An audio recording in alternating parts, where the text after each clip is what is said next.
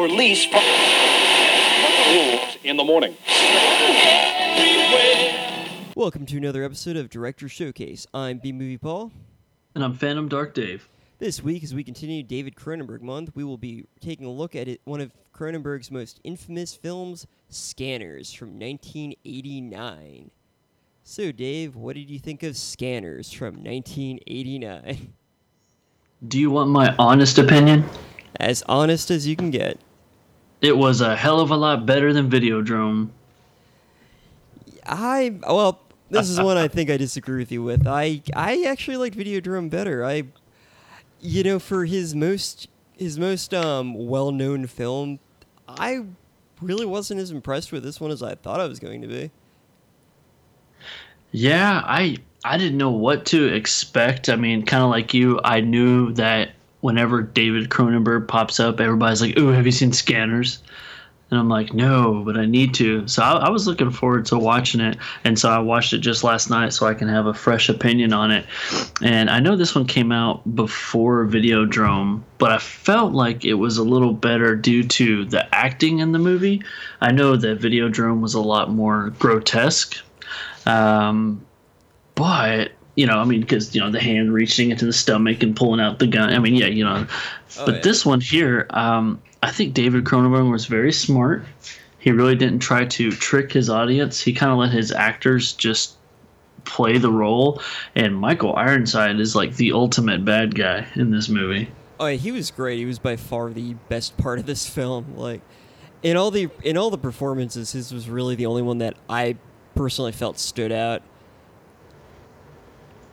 Yeah, I mean, um, yeah, the wicked haircut reminds me of the Shining uh, Jack Nicholson. If you put them side by side, that would be a pretty cool looking photo. But um, yeah, and 1981. That's close to Shining, right? That's 80, you know, something like that. Yeah, pretty much. But- Um, I like the way the movie starts out. It it it doesn't start out slow. You know, you, you're in this mall, and this guy just comes walking in. He's dressed kind of kind of hobo-ish, right? Not not too bad, but definitely some ragged clothes, and he looks like he's kind of beat. And he goes in there and he starts scavenging off like leftover food on the tables. It's kind of gross, and you know, some people kind of make eyes at him and are talking under their breath, and that's when you notice, oh, he must be a scanner because he's starting to look at them and he's doing some weird movements and all of a sudden this lady's having a seizure you know and so then you realize people in suits are chasing them down you're like oh okay so instantly it's been five minutes and i get it scanners they want them dead or they want to take them out or they want to kidnap them basically if you're a scanner you're on the run so that explains why he looks so down and out um, so the doctor in this movie, his name is Dr. Paul Ruth. I think I'm saying that right. yeah, something um, like that. He's awesome because he he doesn't want to just capture the scanner.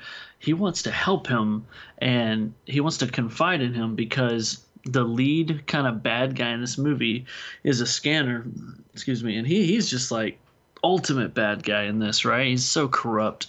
Uh, his name is Daryl. Is it Revik? Revik? I know. I think it was Revik, yeah. Revik. I mean, what a cool name, right? Oh, yeah. Revik. I think I think I would ditch the whole Daryl. I'd just be known as Revik. It's like badass, like a Russian name or something like that.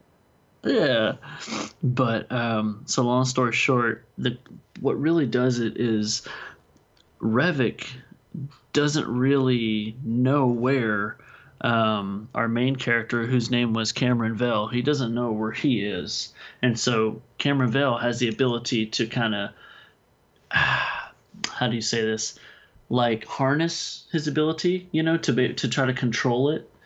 And um you know one thing about a scanner is whether they can control it or not all of them have a very short like temperament. And um i just loved the whole training him. They they brought in like um was that guy like a monk you know he was trying to hypnotize and teach him how to you know get somewhere else in his mind. And of course that backfires. But um, you quickly see that Cameron Vale, if if if he was to go bad, he would be just as bad as the Michael Ironside character. And um, so throughout the movie, you get a lot of really cool effects. But Paul, I've said a lot. Why don't you take what is perhaps the greatest scene in the movie and tell people what they get in the very beginning? All right. Well, the greatest scene in this film is also one of the most iconic. Like it, it you can find on YouTube easily, but um, at one point the main villain had like accidentally makes this guy's head explode, and it's really cool. It's um, it's kind of like it looks a little cheesy like nowadays, but like just the way it happens and how abrupt it was was really pretty awesome. There is nothing cheesy about practical effects, friend. That is awesome. the only thing is you can see his head and then you see like the change where it's like it kind of goes away and then you see the explosion and it's it's really had I been watching this at the time it was made, I would have been more blown away, but y- you can definitely see like the change when they remove it move the body from like a um a, a model body and all that, but it, it's still pretty cool. It's still a good scene.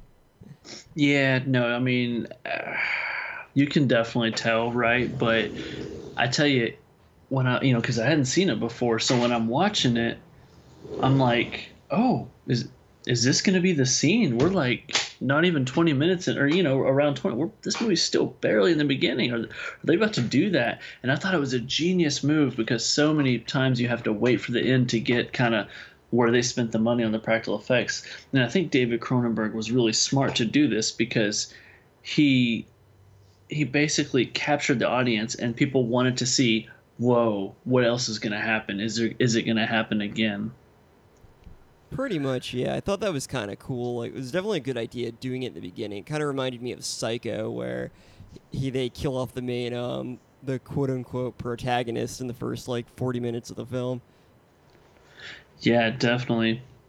And I really liked the uh, the guy who played Cameron Vale too. I, I know I had read there was a little bit of animosity on the set between some of the actors and stuff, but maybe they put that to good use in the film because it was very convincing um, on who was after who, and um, you know there was a few scenes right where you could tell uh, like like like for instance so there's a scene where they're in this it's almost like a warehouse right it's, but it's where this guy's living yeah. and he's trying to talk to another scanner because he's trying to find where the bad guy is, and he's getting no information out of him.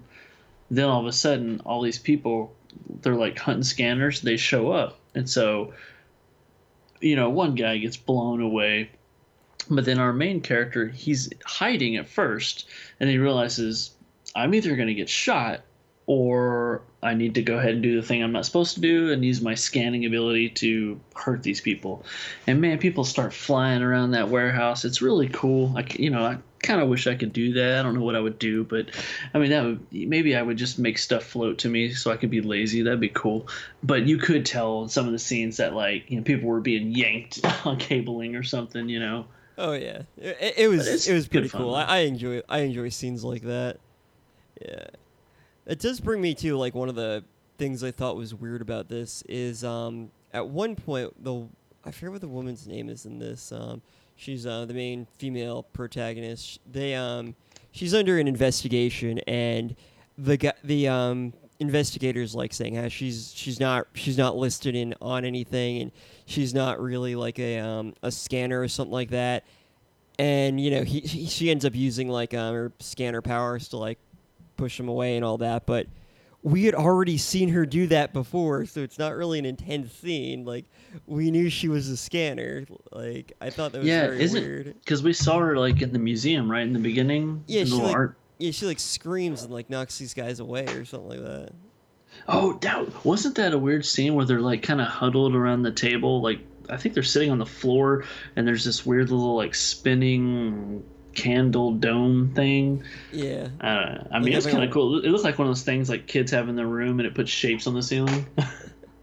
like oh my god, that's where it came from. David Cronenberg created it. I hope he had it patent. Yeah, I looked her up by the way. So her name's Kim. It's like a basic name. Oh, Kim. Of course, it was Kim. why not, right? Yeah, why not? Why, Kim. She's so crazy. But um, you know something that was cool is you're, you're trying to figure out like where do the scanners come from and i get they're hazardous to people like they could cause mass destruction so people are afraid of that and they they don't want people they don't want to have to worry about that but then you find out more into the story that that doctors you know are erecting new scanners through the what is it through a drug, right? Yeah, it was. They were um, they were giving it to uh, pregnant women to try to make uh, more scanners, and I thought that was real interesting. How the um, the group that he thought he could trust were they were they weren't trying to kill scanners; they were trying to manufacture more of them, which was probably just going to cause more problems. So it was definitely a unique thing to um, add to the story. I thought. I think it was a good thing, though. I, you know, sometimes I like things to be left to the imagination, and sometimes I feel like I an explanation is due.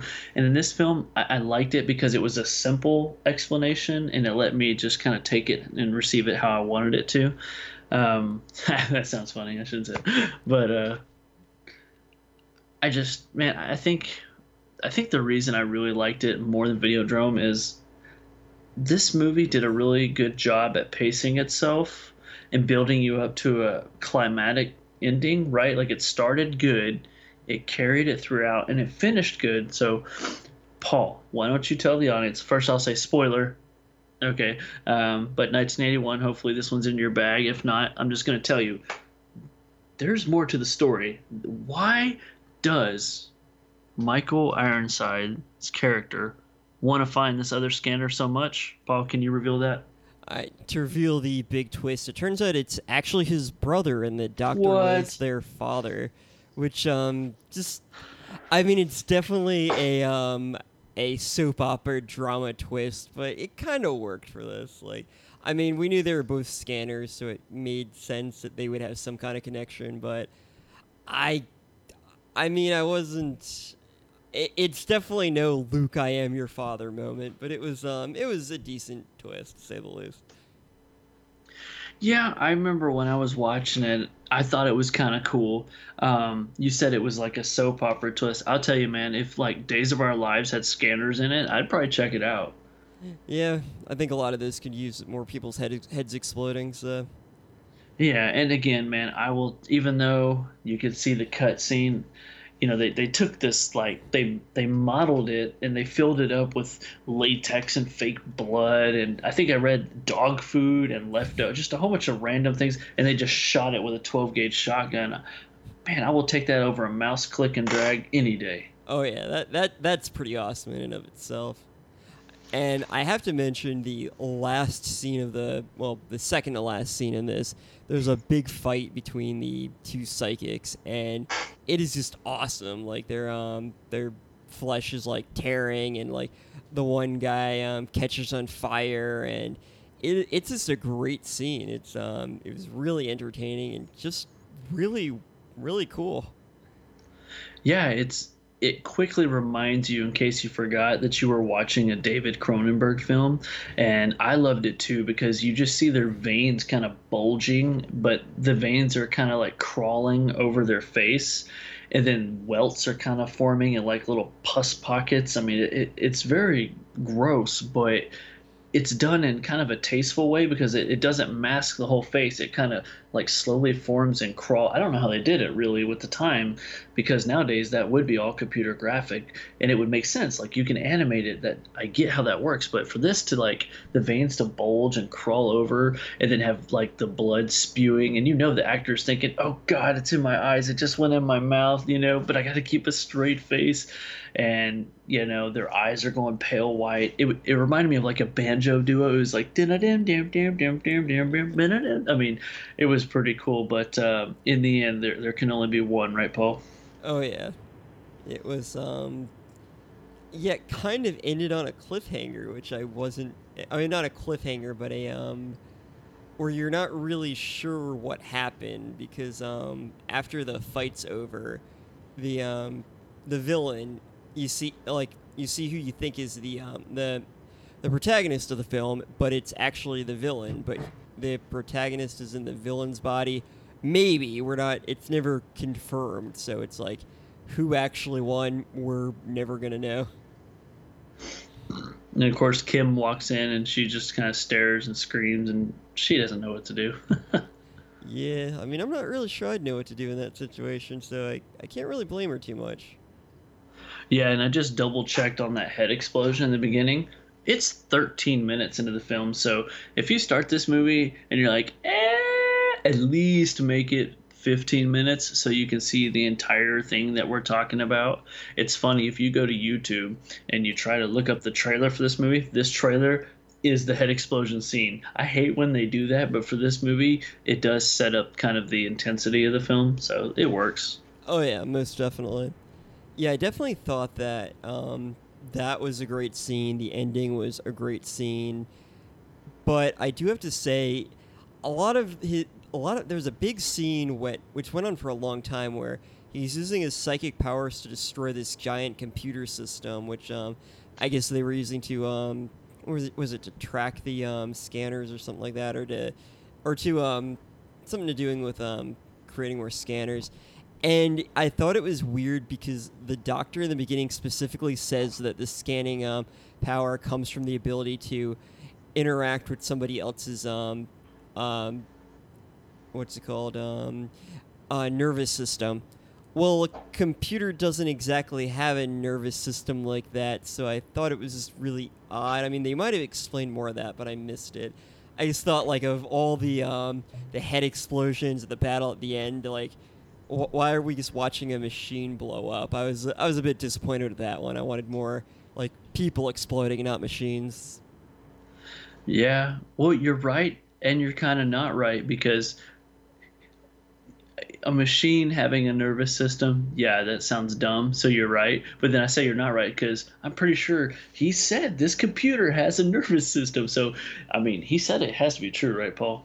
Yeah, but I mean, how exactly is this a computer nervous system? I mean, I guess it's got wires and everything, but a computer can't really think of the same. But I don't know. I'm I'm overthinking. It's it, but- weird, isn't it? But you know what?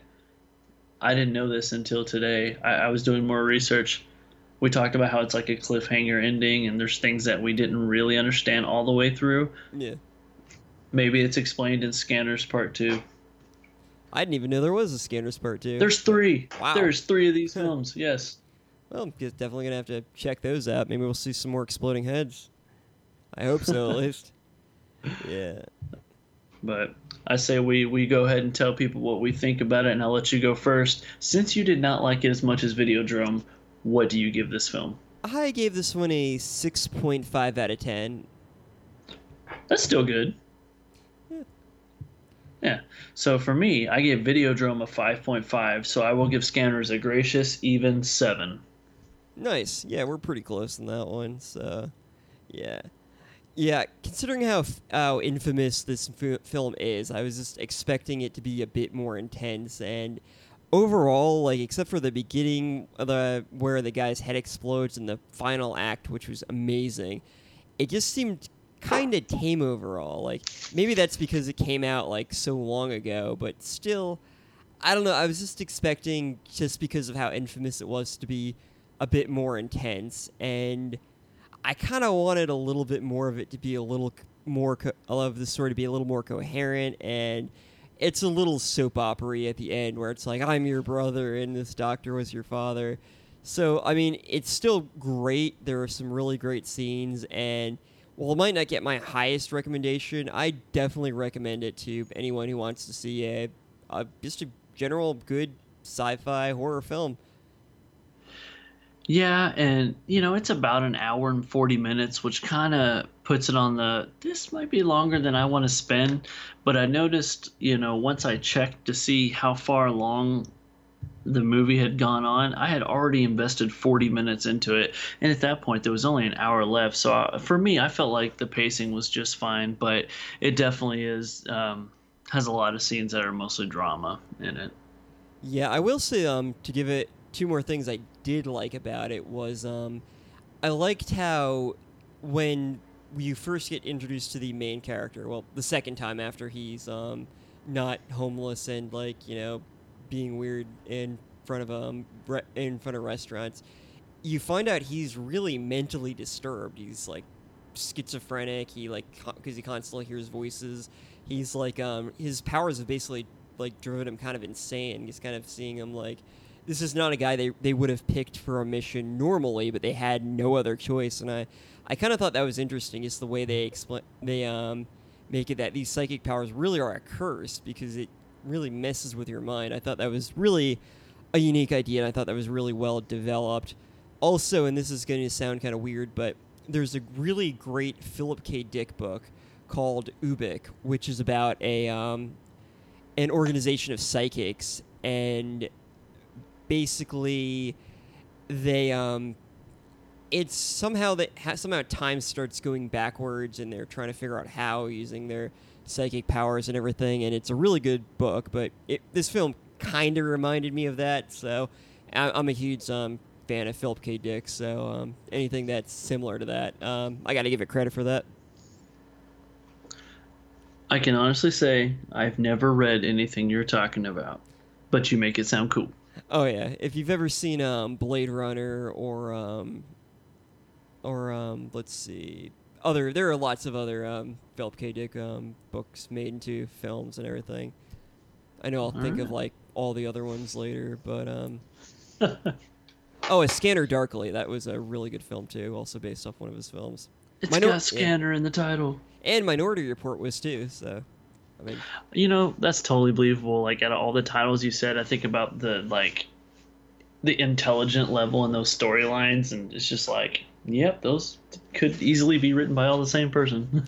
oh yeah, whenever you see a see a science fiction that's kind of like abnormal but really intelligent, it was probably written by Philip K. Dick.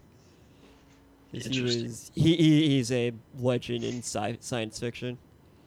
I'm more of a Ray Bradbury kind of guy. Oh yeah, those are great too. And H.P. Lovecraft. Yeah. Can't go So- wrong either way. Paul, correct me if I'm wrong, but we only have one more week left, right? For. David Cronenberg? Indeed, we are coming to the end of David Cronenberg month, and we decided that for the last week of David Cronenberg month, we will be reviewing a lesser known film by him called Rabid. Um, it's not one of his more well known ones, but from what I can tell, it's supposed to be really violent, and it's from uh, 1977, and it's um, a Canadian American film, so good for them. Yeah, I felt like the first three that we just did, everybody knows a lot about, right? So, in looking at a final fourth film that we at least get to talk about, I, I wanted to go with something that people may not know, so maybe we could actually recommend it to them or keep them from it, depending how it goes. But also, this movie's got an awesome looking poster. Oh yeah.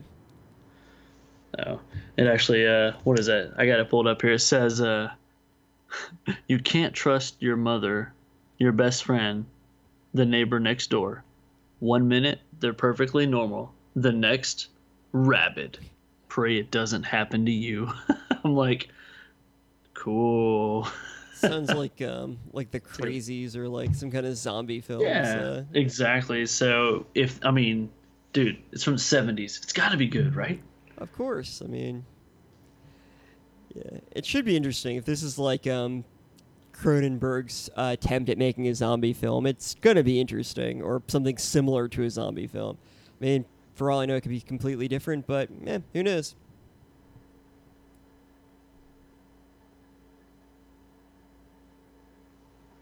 So, I guess with that being said, we've we've given our uh, our votes. We've explained what we're doing next month. That about brings this review to a wrap. But I won't wrap.